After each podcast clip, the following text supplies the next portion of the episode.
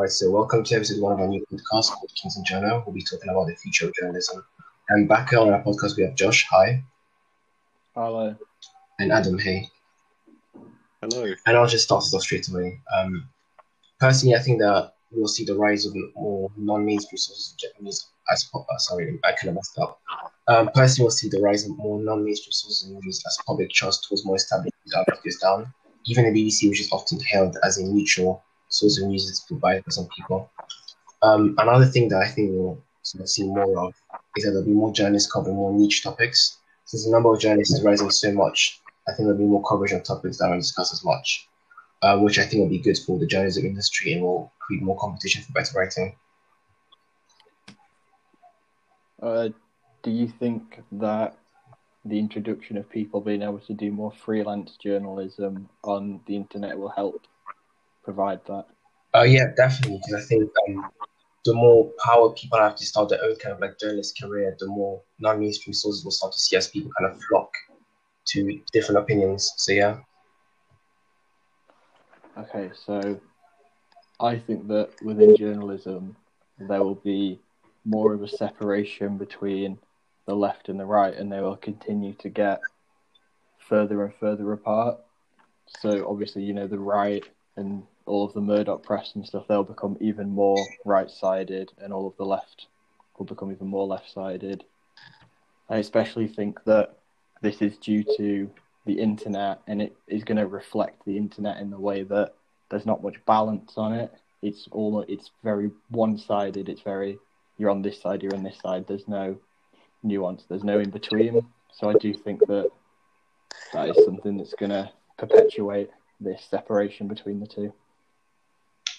Yeah, I think I, I, I agree with that. I think the internet's very polarizing.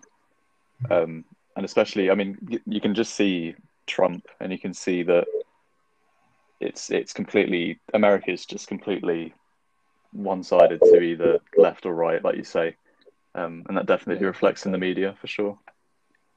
Yeah. do you And think I events like if you look even do you think events like Brexit also help kind of like create a more bipartisan environment? What did you say? Sorry. Do you think events like Brexit and elections kind of like also helped make news outlets more bipartisan, more right wing, more left wing?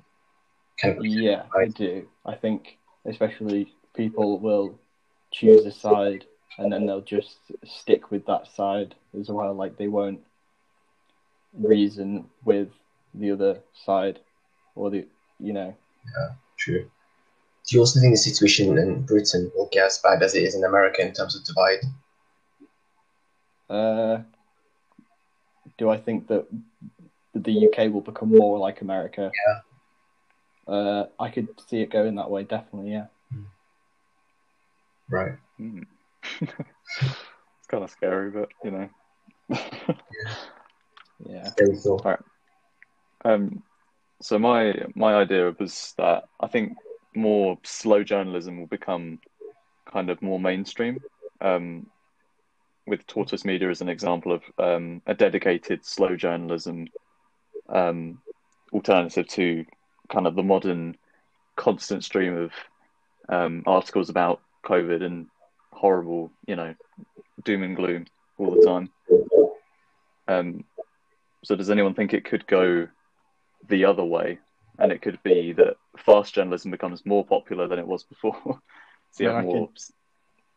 I could Yeah. definitely see fast journalism becoming more popular due to, you know, again, going back to the internet, people are looking at content for a few minutes while waiting for the bus on their phone, and uh, not as many people have the time or even the desire to read something that's a bit longer and a bit more detailed.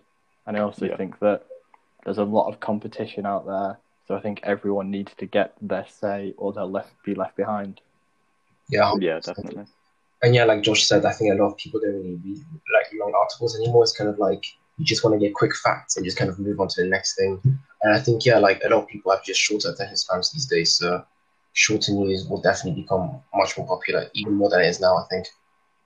I mean, if you relate it to ourselves, how often do you Google something and you'll find an article and you'll just skim through it to find the bits you actually need? You won't read the whole article.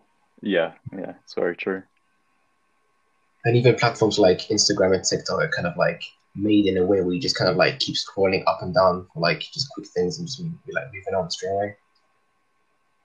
Yeah. Although Yeah. I do think that long form journalism will definitely become more of a thing for specific nuances. Yeah, Yes, like an yes. alternative Yeah, rather than like a, a mainstream. sorry. Yeah. Yeah. Yeah, there's something. So you'll go to you'll go to the main sources for your general news, but then if you're particularly interested in one thing, you can go out on your own and look for something that's a bit different that's speci- that is specific to that. Hmm.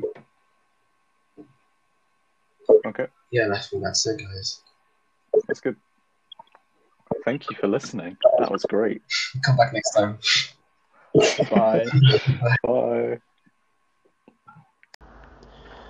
Um, so journalism in the future can go like one of two directions. It can either go um, in a good direction or it can go in a bad direction. Um, for example, like journalism going in a bad direction can be because of misinformation. Um, misinformation is like a problem that is like known to be in articles or like journalists and it is seen as a like big problem. Um, there have been people who have argued that tackling misinformation will probably get worse before it gets better